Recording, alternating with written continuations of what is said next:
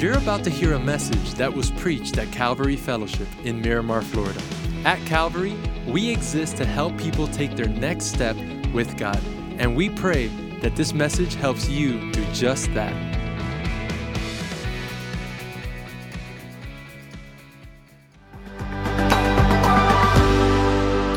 How's everybody doing?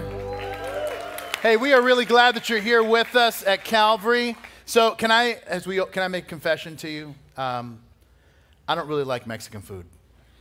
I know. You should have heard 11 o'clock. They were horrified at what at this new revelation, and uh, I don't know. I, and I know that some of you think it's a heresy of biblical proportions, but I'm just not really into it.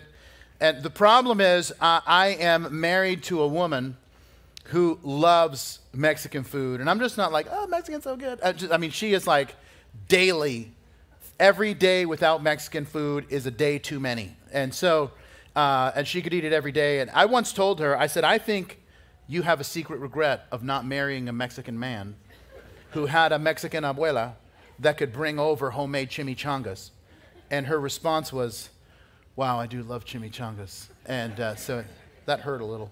And, uh, but uh, now, I, I, tell you this because a couple of years ago, my wife was going on uh, this three day detox where you drink these smoothies. Instead of food, you drink these smoothies, and it's supposed to make you uh, healthier or something.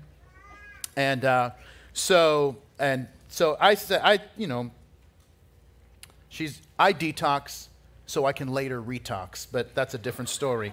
And, uh, but, so, but being the loving, supporting husband that I am, I said, hey, look, if you want, I'll do the detox with you.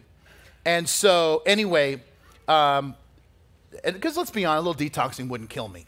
And uh, friends, this is the worst thing I've ever engaged in in my life. The smoothies that I was given tasted like a cross between freshly mowed lawn and grim death. I mean, this was horrible. The worst part of all was getting texts from the smoothie guy who is the guy in charge of this whole thing he would send us these texts uh, throughout the day. So like after like 10 o'clock he'd be like hey you just had your second smoothie. I know they're delicious. Keep going. You can do it. I was so enraged by these texts. It's like every one made me angrier than the one before. I vowed at that point i was going to kill this man. And, uh, and I, the way I was going to do it was I was going to force feed him his own smoothies because I knew he had never tried them or he wouldn't be talking them up like they tasted good. And so, anyway, so it was three days. I got to about lunchtime of the third day, and I'm like, that's it. I had to drink this coconut thing, and uh, that I almost threw up. And I'm like, that's it. That's where I draw the line is that coconut. And so, anyway, but we were about, so we had done the first full day, and we were still tricking ourselves into thinking this was okay. And then we get to about lunchtime on the second day, and my wife says to me, She's like, You know what I really want to eat? I said, What? And she says, Chips and salsa. And I said, Chips and salsa are the best. And I'm like, I could go for some nachos right now, or a quesadilla, or some fajitas. I'm like, even tacos would be great right now. And, and now, listen, I am Mr. I don't like Mexican food, but under the right circumstances, I can become the president of the Pico de Gallo Society, and it didn't even take that long. And, and, and listen, all it takes, all it takes is just a little bit of change to transform our perspective. And I have found that in my life, and I know that you've found it in yours as well, where something happens and you feel one way, and then you get some new information, you grow in wisdom, something else happens, and now you've got a totally different take on the thing that, that, that took happen, eh, that, that happens. And listen, this is why sometimes all it takes is a change of perspective, and even though nothing else has changed, everything has changed because your perspective is different. Now, this is, and listen, we're doing this all the time. We're doing this in, in, with to others. If you are a parent, you're trying to do this with your kids, where you know you're trying to get your kids to eat. So I don't know what I want. You know what I mean? And, and you're just explaining, uh, the, the, like you know, when I was a kid, I didn't get a choice, right? You're saying you're telling like your kids don't care, right? They don't care that you grew up in North Korea, and uh, or whatever you want to call your home. But anyway, it's like, but you know, it's like, I don't care, you know, but you're like, you have three types of mac and cheese in the pantry, right? We didn't, mac and cheese wasn't even an option. But you're just trying to, you're trying to give information to change perspective. And by the way, your kids are trying to do that to you as well. They're like, hey, listen, when we go to the pool party, you know, they have like this overhang. And, and um, so some people, what they do is that they, they climb out the window and then you climb on the overhang and then you kind of jump off the roof into the pool. And I'm just, are you okay if I, like, no. Like, yeah, but you know, Pepito, his, his parents let him jump off the roof. And it's like, well, first of all, Pepito's parents are idiots. And you can tell because they named their child Pepito. And so, which I guess is another sermon. And so, now, so we're in message number nine of our series in the book of Acts. And it, it is, if you're not aware of the book of Acts, it's the story of how the church expanded and grew after the resurrection of Jesus. And so we've seen, as we, if you've been with us, uh, we've seen the church explode with growth. Thousands of people have been saved. And we saw in chapter 3 a guy get healed, which causes quite a stir. And the church begins growing without a lot of opposition. And then as we got to chapter 4, we started seeing more opposition happening externally. And the addition became multiplication. So even with the persecution, the church began to grow even more. And then we saw in our last message in the beginning of chapter 5, we saw some subtraction internally as God starts weeding out compromise and hypocrisy. And now what we're going to see is we're going to see people looking at the same thing differently. And I think this is what's going to be so powerful for us is because we're going to see different perspectives change about, and their feelings about Jesus, their feelings about the church. And this is what I think is going to be so powerful for us as we look at it and, and kind of relate this text to our lives is that if you will change your perspective no matter your situation, everything begins to change even if nothing has changed. And so, anyway, it's inevitable. So, we're going to start in chapter 5, in verse 12. And uh, if you have your Bible, you can open there. If you don't, if you have your notes, if you have the app, if you have on the screen, pretty much everywhere, unless your eyes are closed, you're gonna be able to see the text. So look at verse 12. Here's what we start. It says, "And through the hands of the apostles, many signs and wonders were done among the people."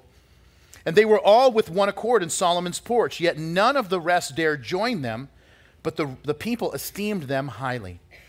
And believers were increasingly added to the Lord, multitudes of both men and women. So they brought the sick out to the streets to lay them on beds and couches, that at least the shadow of Peter might fall on some of them. Also, multi- uh, a multitude gathered from the surrounding cities to Jerusalem, bringing sick people and those who were tormented by unclean spirits, and they were all healed. Then the high priest rose up, and all who were with him, which is the sect of the Sadducees, and they were filled with indignation, laid their hands on the apostles, and put them in the common prison. But at night, an angel of the Lord opened the prison doors and brought them out and said, Go, stand in the temple and speak to the people all the words of this life. And when they heard this, they entered the temple early in the morning and taught. But the high priest and those with him came and called the council together with all the elders of the children of Israel and sent to the prison to have them brought. Now, if you pause there and give me your attention, there's three things we're going to look at as far as changing perspective. But the first is this is that a change in perspective reveals my trust. Now, let me set the scene for you if I can. Remember, we just had the situation with Ananias and Sapphira, who kind of dropped dead in the middle of the church uh, over their hypocrisy. Peter and John have just been released from custody, uh, told not to preach in the name of Jesus anymore by the Jewish religious leaders. And now they're back at it. They're back in the temple. They're technically in an area that's called Solomon's Porch. So let me give you a little bit of background there. So this is a model. If you come with us to Israel in the fall, We'll, we're going to visit this model of the old city of Jerusalem around 66 AD.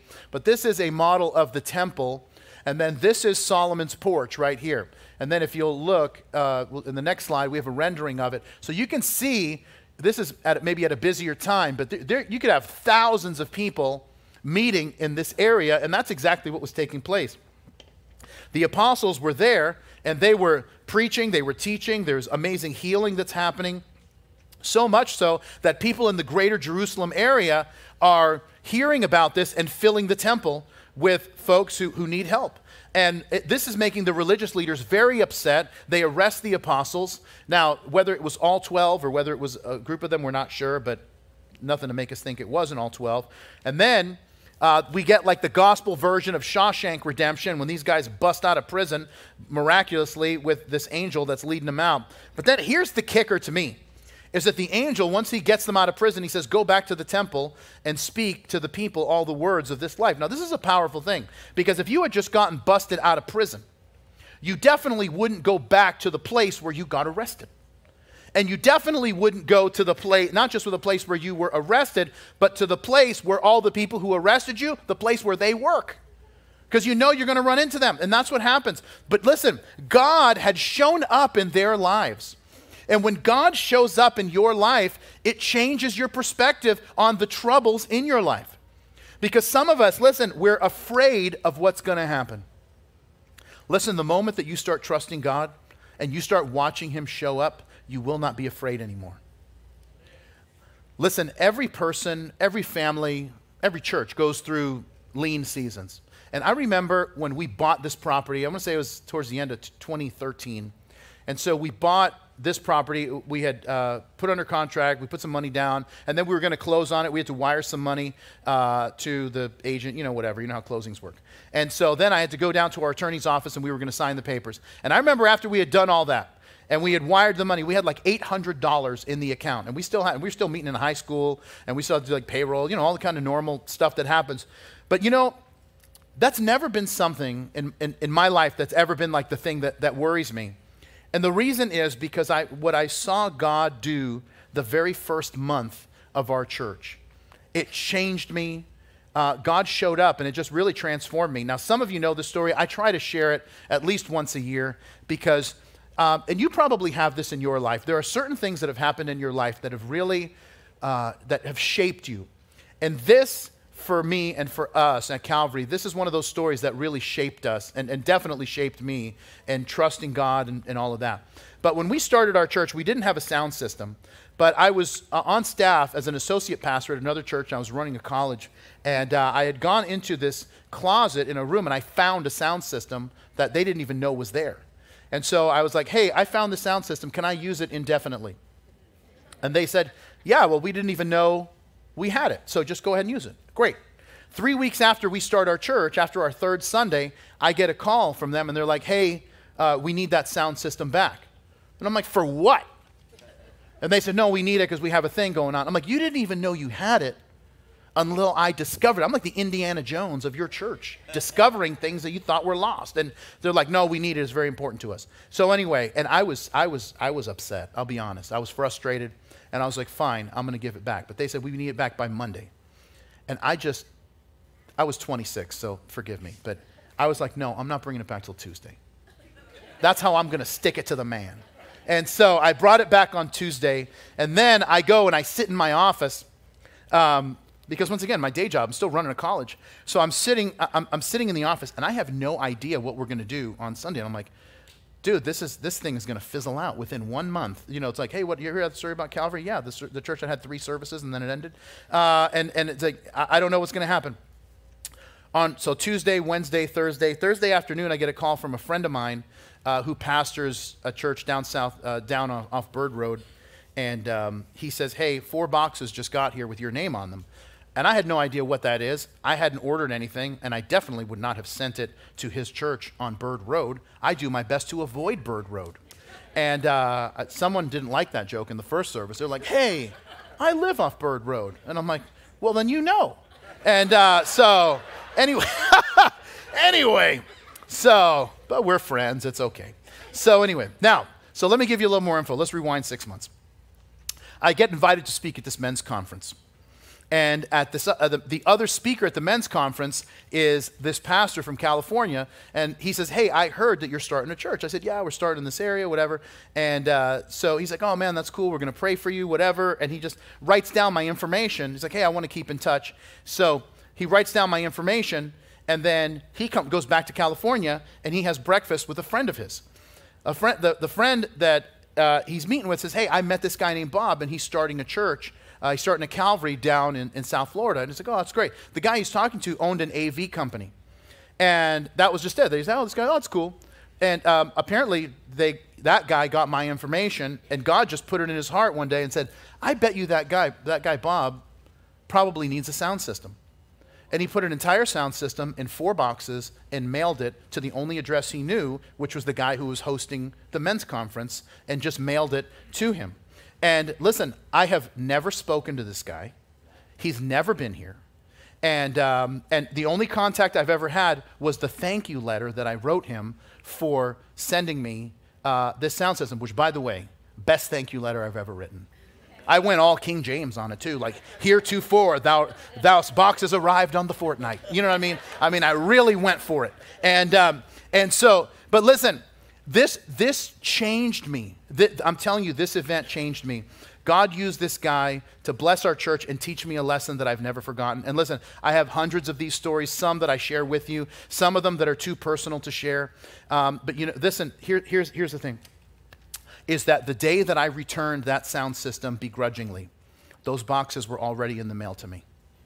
When I was sweating it on Tuesday night and Wednesday and Thursday, those boxes were already in, en route to me with my name on them. Listen, God was already making a way. And so listen, if, if, you, if you had that little piece of information, man, I can't believe I got to return this sound system. These guys aren't, they're not for me. They say they want to help, but they don't really want to help. You'd be like, Bob, give these guys their sound system back with your compliments because what God has for you is so much better. I'm telling you, um, I, by the way, there's still little pieces of that sound system that we use to this day. And, uh, and, and there is like this understanding none of that sound system gets thrown away. Like you do that at the risk of your own life uh, here. Like there, that is always that is always here. It will always be here. And um, but and my point is this: when God shows up in your life, and you've seen what can happen when you surrender to Him, listen, you will not be afraid. In fact, just the opposite. You will be emboldened, and God is, will honor the fact that you, you trusted Him and you stepped out. And so that's what happens with a change of perspective. You change perspectives, and it just starts, it, it starts revealing who you trust. But the second thing that happens, look what happens in uh, verse 22 as we go on. He says, But the officers came and did not find them in the prison. They returned and reported, saying, Indeed, we found the prison shut securely, and the guards standing outside before the doors. And when we opened them, we found no one inside. Now, when the high priest, the captain of the temple, and the chief priests heard these things, they wondered what the outcome would be. So one came and told them, saying, Look, the men who you put in prison are standing in the temple and teaching the people.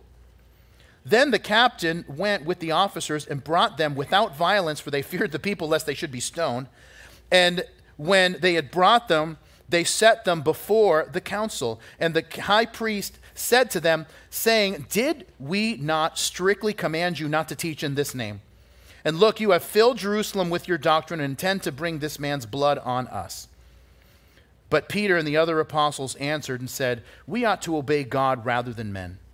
The God of our fathers raised up Jesus, whom you murdered by hanging on a tree. Him God has exalted to the right hand to be prince and savior, to give repentance to Israel and forgiveness of sins. And we are witnesses to these things and so also is the Holy Spirit, whom God has given to those who obey him. And if you pause there and give me your attention, second thing that's so important, and that is if a change in perspective reveals my trust, then the second thing is that a change in perspective challenges my assumptions. What I find so interesting about this section is the response of the high priest. Did you notice that Caiaphas won't even say Jesus' name? He's like, hey, uh, you know, we told you not to teach in, in this name. And you intend to bring this man's blood on us. Now let's talk about that for a minute.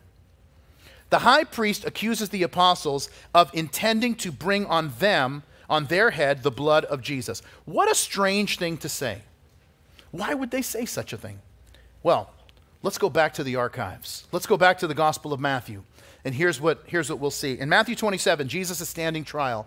It says, Pilate said to them, What then shall I do with Jesus, who is called Christ? And they said to him, Let him be crucified. Then the governor said, Why? What evil has he done? And they cried out all the more, saying, Let him be crucified.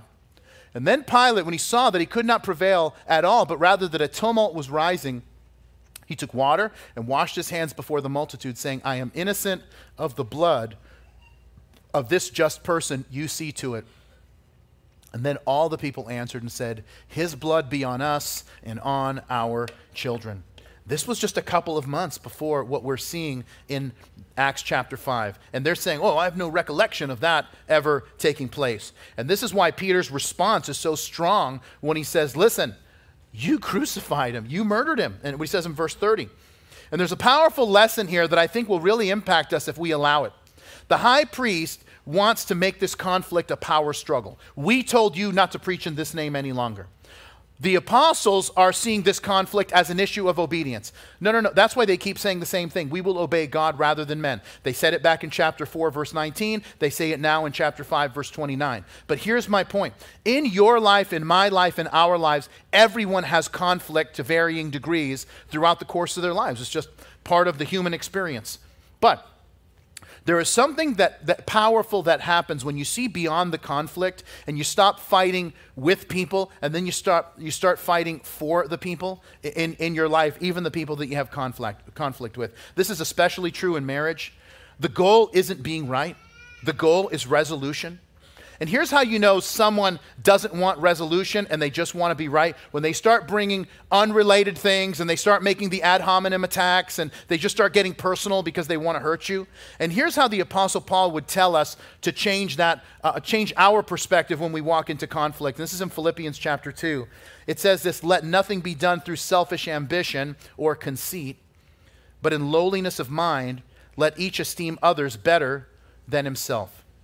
Now, here's what Paul is saying. Now, this, the whole first half of Philippians chapter 2 is an entire exposition on conflict and conflict resolution. We're taking one verse, but what we're looking at it is what Paul says is this uh, part of reducing conflict and resolving conflict is considering the other person. That instead of just assuming that you're right and just pounding away, look at things from their perspective. Because listen, a lot of times with conflict, we won't even consider what the other person is saying we're simply trying to win. And that is not a recipe for resolution. Now, my wife and I, thankfully, we have been married for 26 years. And uh, thank you, I appreciate that. And, um, and generally speaking, you know, we have some things that we disagree on that we just let go. But most of the time, we tend to agree on most things. But one night, this happened a few years ago, we got, we got home from out of town, we unloaded the suitcases, and we got the kids into bed. And by that time, we were, we were wiped out. And so we are laying in bed, and we say, hey, let's watch a TV show before we, before we go to sleep. So in the middle of the show, Carrie falls asleep. And then she wakes up when the show ends, and I said, hey, I saved the show, and we can watch it again tomorrow. This is when you had to save. This is like DVR time, not when everything was streaming. And so uh, I said, I saved the show. We can watch it again tomorrow. She's like, it's okay. Just delete it. So I deleted it. And then the next morning, I talk about the show and how she fell asleep. And she's like, oh, okay. Yeah, I'm looking forward to watching it tonight. I'm like, hold on. Um, you, you told me to delete the show last night. She says, yeah, but I was half asleep, and I know you wouldn't listen to what I was saying when I was half asleep. And I'm like, well, interesting thing. Uh, I, I, I thought you were serious, so I deleted it. And she said, why would you delete it I was not in the mental state to make that decision. And I'm like, here, this is very hard for me. Because sometimes you ask me to do things and you actually want me to do them. Other times you're asking me to do things and you do not want your wishes carried out. How am I supposed to know which is which? And she says, How about not asking me what my wishes are when I'm half asleep? You know what the best part of the whole thing is? That night I turned on the TV, it was still there, I forgot to delete it. And so, those of you that want to get married, you want to know what marriage is? It's exactly this. This is it. Now just throw like a bunch of little kids in there, and that's, that's what it is, all right? So, now, but here's the thing that will bring you much joy in relationships, even when there's conflict, and that is seeing it in a new way, changing your perspective. And by the way, because sometimes, and, and once again, sometimes the conflict is you said the right thing, but you said it in the wrong way. Sometimes the conflict is you didn't say anything and it's like, well, I didn't know what to say, so that's why I didn't say anything. And sometimes not saying anything comes off as apathy, but it really wasn't meant to be that. You just didn't know what to say. And listen, looking at it from a new situation immediately begins to calm things down. And I'm not saying you don't believe what you believe. I'm not saying we just kind of push conflict under the rug. I'm simply saying consider what the other person is seeing from their perspective. Understand how they experience life. You know what will happen at worst? At worst, you will see how they arrived at the conclusion that they came to. At best, it will give you empathy for where they are, even if you still disagree. But you know what? Both of those things, whether it's understanding how they came to the conclusion or having empathy, is the recipe for resolution in conflict. And then there's one other piece, and it's, it's what we see next in verse 33. Look what it says. It says, When they heard this, that is, you murdered Jesus by hanging him on a tree, and we're going to keep preaching. And when they heard this, they were furious and plotted to kill them. Like, okay, this just escalated. And then one in the council stood up, a Pharisee named Gamaliel, a teacher of the law, held in respect by all people, and commanded them to put the apostles outside for a while. And he said to them, Men of Israel, take heed to yourselves what you intend to do regarding these men. For some time ago, Theudas uh, rose up, claiming to be somebody.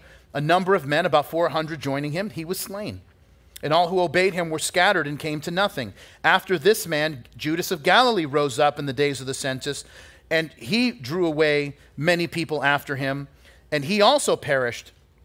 And all who, just, who obeyed him were dispersed. And now I say to you, keep away from these men and let them alone. If this plan or this work is from men, it will come to nothing. But if it is from God, you cannot overthrow it, lest you even be found to fight against God. And they agreed with him. And when they had called for the apostles and beaten them, they commanded that they should not speak in the name of Jesus and let them go.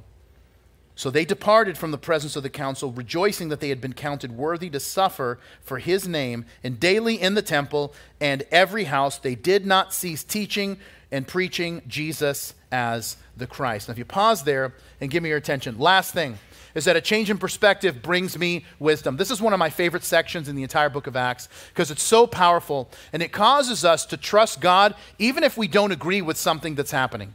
Now, obviously, we're not talking about things that are blatantly evil, but there are moments when we see people doing things seemingly for God and we wonder if it's the right thing. And Gamaliel offers us this incredible advice that if it's of human effort, that is not ordained by God. It's just someone stepping out in pride or anger or for purposes of self aggrandizement. It's bound to fail ultimately. But if something is truly of God, then you can't stop it because you'll find yourself fighting with God, and that usually doesn't end well. Now, Gamaliel, that we, we uh, meet here, he is a Pharisee. That means he's part of the strictest sect of Judaism. Another thing to know about Gamaliel is that he was the grandson of Rabbi Hillel. Rabbi Hillel is probably one of the three most revered rabbis in Jewish history. Uh, Hillel, a rabbi named Akiva in, in uh, about 100 years from, from this, and then a rabbi named Maimonides in the Middle Ages are probably the three most revered rabbis in Jewish history. And he was the grandson of Hillel, who was one of the, mo- uh, probably the most revered. And uh, the other thing that's important for us to know about Gamaliel is that Gamaliel was the mentor of Saul of Tarsus, who later became the Apostle Paul. In Acts chapter 22, which we'll get to, who knows, maybe four years from now at the rate we're going. Um, but when Paul is giving his testimony in Acts 22, he says this I am a Jew born in Tarsus of Cilicia, brought up in this city. I studied under Gamaliel and was thoroughly trained in the law of our ancestors, I was just as zealous for God as any of you are today. We have one quote uh, from Gamaliel about his former student, Saul of Tarsus. He said this My only problem with Saul of Tarsus was providing him with enough books. And it just makes, I don't know, it just, I just love it. It warms me to know that the Apostle Paul was a bookworm uh, like many of us. And uh, anyway, I love that. But Gamaliel gives these two illustrations about the principle that he's sharing. He talks about this guy named Theudas. Theudas uh, led a revolt against Rome with about 400 people, as Gamaliel mentions. Uh, this, he was a really colorful guy. He gathered a bunch of people at the Jordan River, and he said that he was going to part the sea. He was going to part the Jordan River the same way that Moses parted the Red Sea. I don't know if I need to tell you how the story ends, but it didn't work out. Rome eventually beheaded him, and that revolt died right there. The second guy, and this is of particular interest to us, is a guy named Judas the Galilean. Judas the Galilean uh, led a revolt against Rome around the year 6 AD. We says around the time of the census, so it was in that general vicinity. And so he, had a, he got a huge following because he had kind of a simple platform that he was running on. And he did three things that people were taking note of. Number one, he cleansed the temple of all the money changers. Number two, his message was that he was bringing in the kingdom of God. By the way, those first two should sound familiar.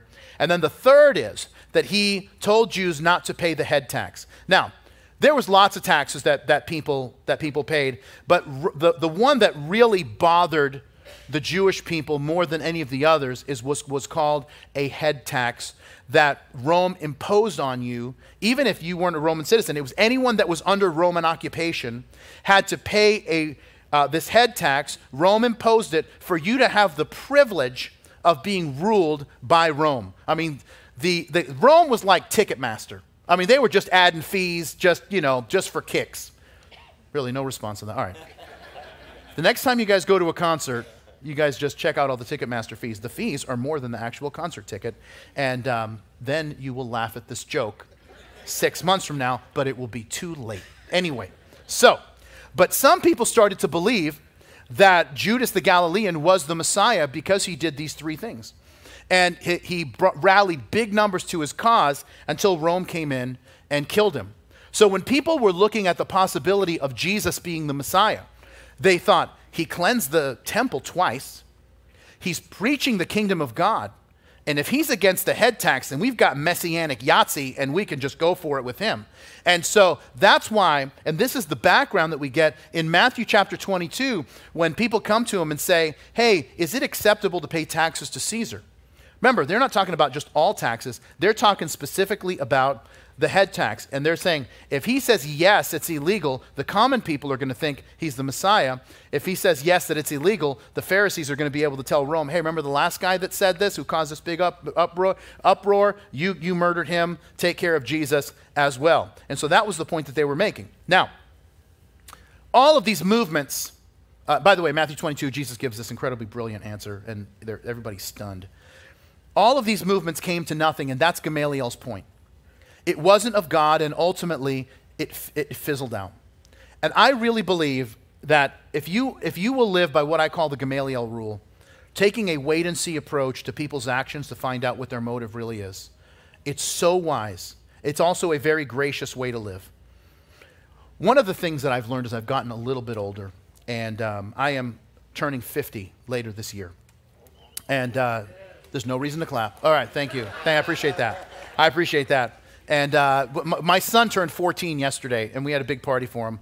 And at uh, and and some guys were asking me, you know, hey, you know, how old are you, Bob? I'm like, oh, I'm turning 50 this year. Like, you're 49. I'm like, yeah, but I'm, a, I'm like 49.95. I'm like really on the end. I'm like 49.95 plus shipping and handling. I'm like really pushing. I'm ready to really hit 50 here soon. And so I'm in, I think, the last 100 days of my 40s. And um, I'm just, anyway, but one of the things that I've learned about being a little bit older, and hopefully a little bit wiser, is that things are rarely what they appear to be at first glance. But given time, the true nature of things come out because people, even if you don't have all the information, you, a person's character is always revealed over time. There is an old saying, and I tell my kids this, that patience is the weapon that forces deception to reveal itself things get revealed over time. And the thing is, is that if you will just be patient before casting judgment, oh, what's wrong? No, I'm just going to just hang back and watch. And we're going to see what really happens. We're going to see the character of, of the people that are involved in this. Um, it's, it, you, people are going to think you're as wise as Solomon, but really it's just patience doing its work. Patience is the weapon that forces deception to reveal itself. Uh, Solomon said this in Proverbs 17. He says, Even fools are thought wise when they keep silent. Isn't it amazing? You could be you could have the least knowledge in the world, and if somebody says something, you're like, hmm. We're like, oh, this guy's a brainiac, right? I think even if you have glasses, you can do that even glasses accentuate everything at least double. Because if you're like, hmm, now to try that. Now somebody says something and you go, hmm. Now it's the same, but it's totally different. Um, if you're if something happens and you're like, man, are you serious? Okay, now somebody tells you something, you're like, Man, are you serious? Why? Glasses, I don't know what it is, but glasses just have a thing that they do. They just, and, they, and they make people look smarter as I put my glasses back on. So, now, here's the thing is that if you will wait for things to play out, you will be seen as wise because that's what wise people do. Now, I had this experience with my son. Like I said, my son turned 14 yesterday. When he was 11, I had picked him up at lunchtime, and we were going to have lunch, and he was going to finish his schoolwork at, uh, at the office with me. And so we walk outside of my house, and there's a painter in my neighborhood, and I was looking to do some painting. And so I, I go outside. I'm, hey, let me ask you a question. So I'm standing at the edge of my driveway uh, with my car behind me, the house behind me, and Xander is standing behind me because he's standing at the door waiting to get into the car. And so I'm talking, and he says, uh, "Hey, Dad." Uh, can I? Can you? Can you help? And I'm like, yeah, just a minute, buddy. I don't turn around. I'm like, just a minute. And then I'm talking to the guy, and I'm like, you know, let me get your number, whatever, uh, to, to get a quote. And, and he's like, Dad, can you take a look at this? And I'm like, buddy, one minute, and, and I'm going to help you out. And then he says, uh, Dad, um, a bird just pooped all over the car. And so I turn around. I don't even I don't even see him, but I look and it looks like a bird was carrying a bucket of white paint. That bucket of white paint slipped out of its talons as it was flying uh, uh, over my car and an explosion happened uh, on my car.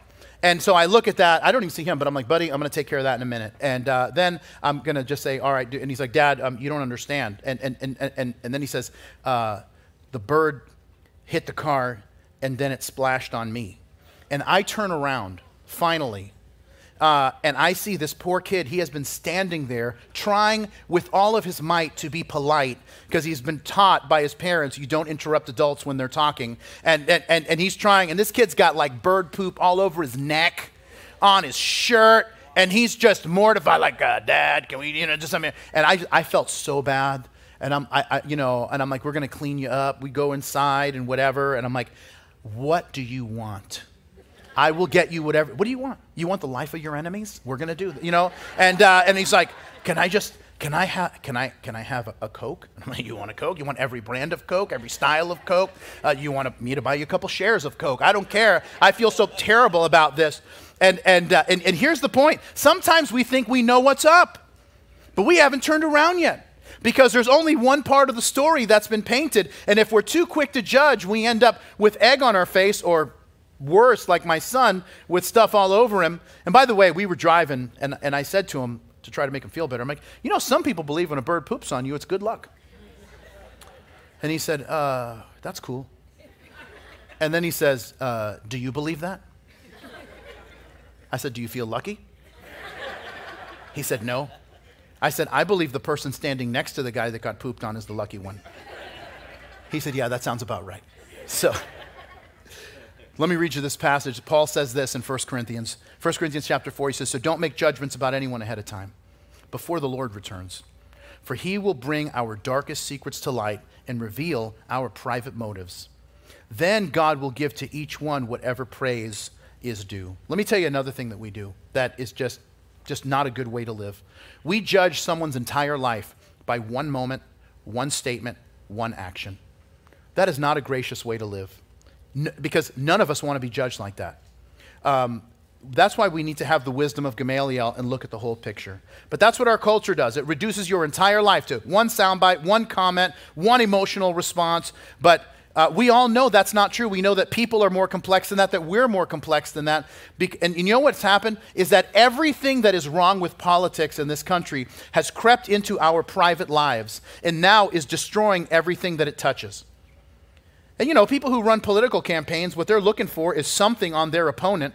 And it's like, do you know that this guy said this in 1976 in a conversation with his mother when she was on vacation in Guam? You know, and it's like, really? And that's the thing that's going to sink you. And now that becomes the, the, the narrative of your life is the thing that you said almost 50 years ago, that's who you are. Listen, you aren't who you were 20 years ago. You aren't who you were 10 years ago. You aren't who you were five years ago. And, and I'm going to venture to say this that a lot of us have changed a lot in the last 12 months. But here's what I'm asking you to do is extend the grace that you're hoping people will have with you. And then hopefully we can extend that grace to other people. And you know, if you do, you will be wiser than anyone around you. Because the person, because God is the person who will ultimately vindicate you when everything is revealed. And you will have more joy than everyone else because you're just silencing all the nonsense. And when everybody comes to you with all the drama, you know what you're going to say? You know what? If it's not of God, it's going to fail. And if it is, you can't stop it. And that will ultimately bring you peace and joy. Peace because you recognize you're not in charge of the universe. And joy because when you're trusting God, you don't have to wade into the mess that other people are creating. But you know, the last thing is, is that when you live like this, you will be more gracious than anyone around you. And listen, there's a danger in that. When you're gracious with people, because when you're gracious with people, um, sometimes people will take advantage of that. And sometimes you'll end up giving grace to people who don't deserve it or won't appreciate it. That, that, that might happen. But here's the thing that I've learned I want to be gracious because I want the Lord to be gracious with me. And I have found that the more gracious I am with people, the more He's gracious with me, the more He changes me and blesses my life. And my friends, that's where we want to live. We're imperfect. We all know that. Every single one of us is imperfect. But listen, if any of us is really going to change, we're going to have to give each other a measure of grace to say that we're, hey, I'm in process, I'm under construction. And when we do, we're going to find it's a much better way to live and we're going to live with a lot more joy. Let's pray together. And Lord, we want to thank you for that. And we pray that you would continue to do your good work in us. Help us. God, help us to not reduce people to one moment, one soundbite, one action, and, but instead, to know that you we're all under construction and that you're working in and through us and for us. Help us to be people of grace. Help us to be people of wisdom, people who can see things from a different perspective and know that you're with us and that you want to change things for the better. And we pray it in Jesus' name, and everybody said, Amen. Amen. Thanks for listening to today's podcast. If today you made a decision to follow Jesus, congratulations. It's one of the best decisions you've ever made, and we as a church want to help you with your next steps. You see, we have a free gift we'd like to give you, and in order for you to receive that gift, all you have to do is visit mycalvary.com forward slash begin. Don't forget to tune in next week for our next podcast. God bless you.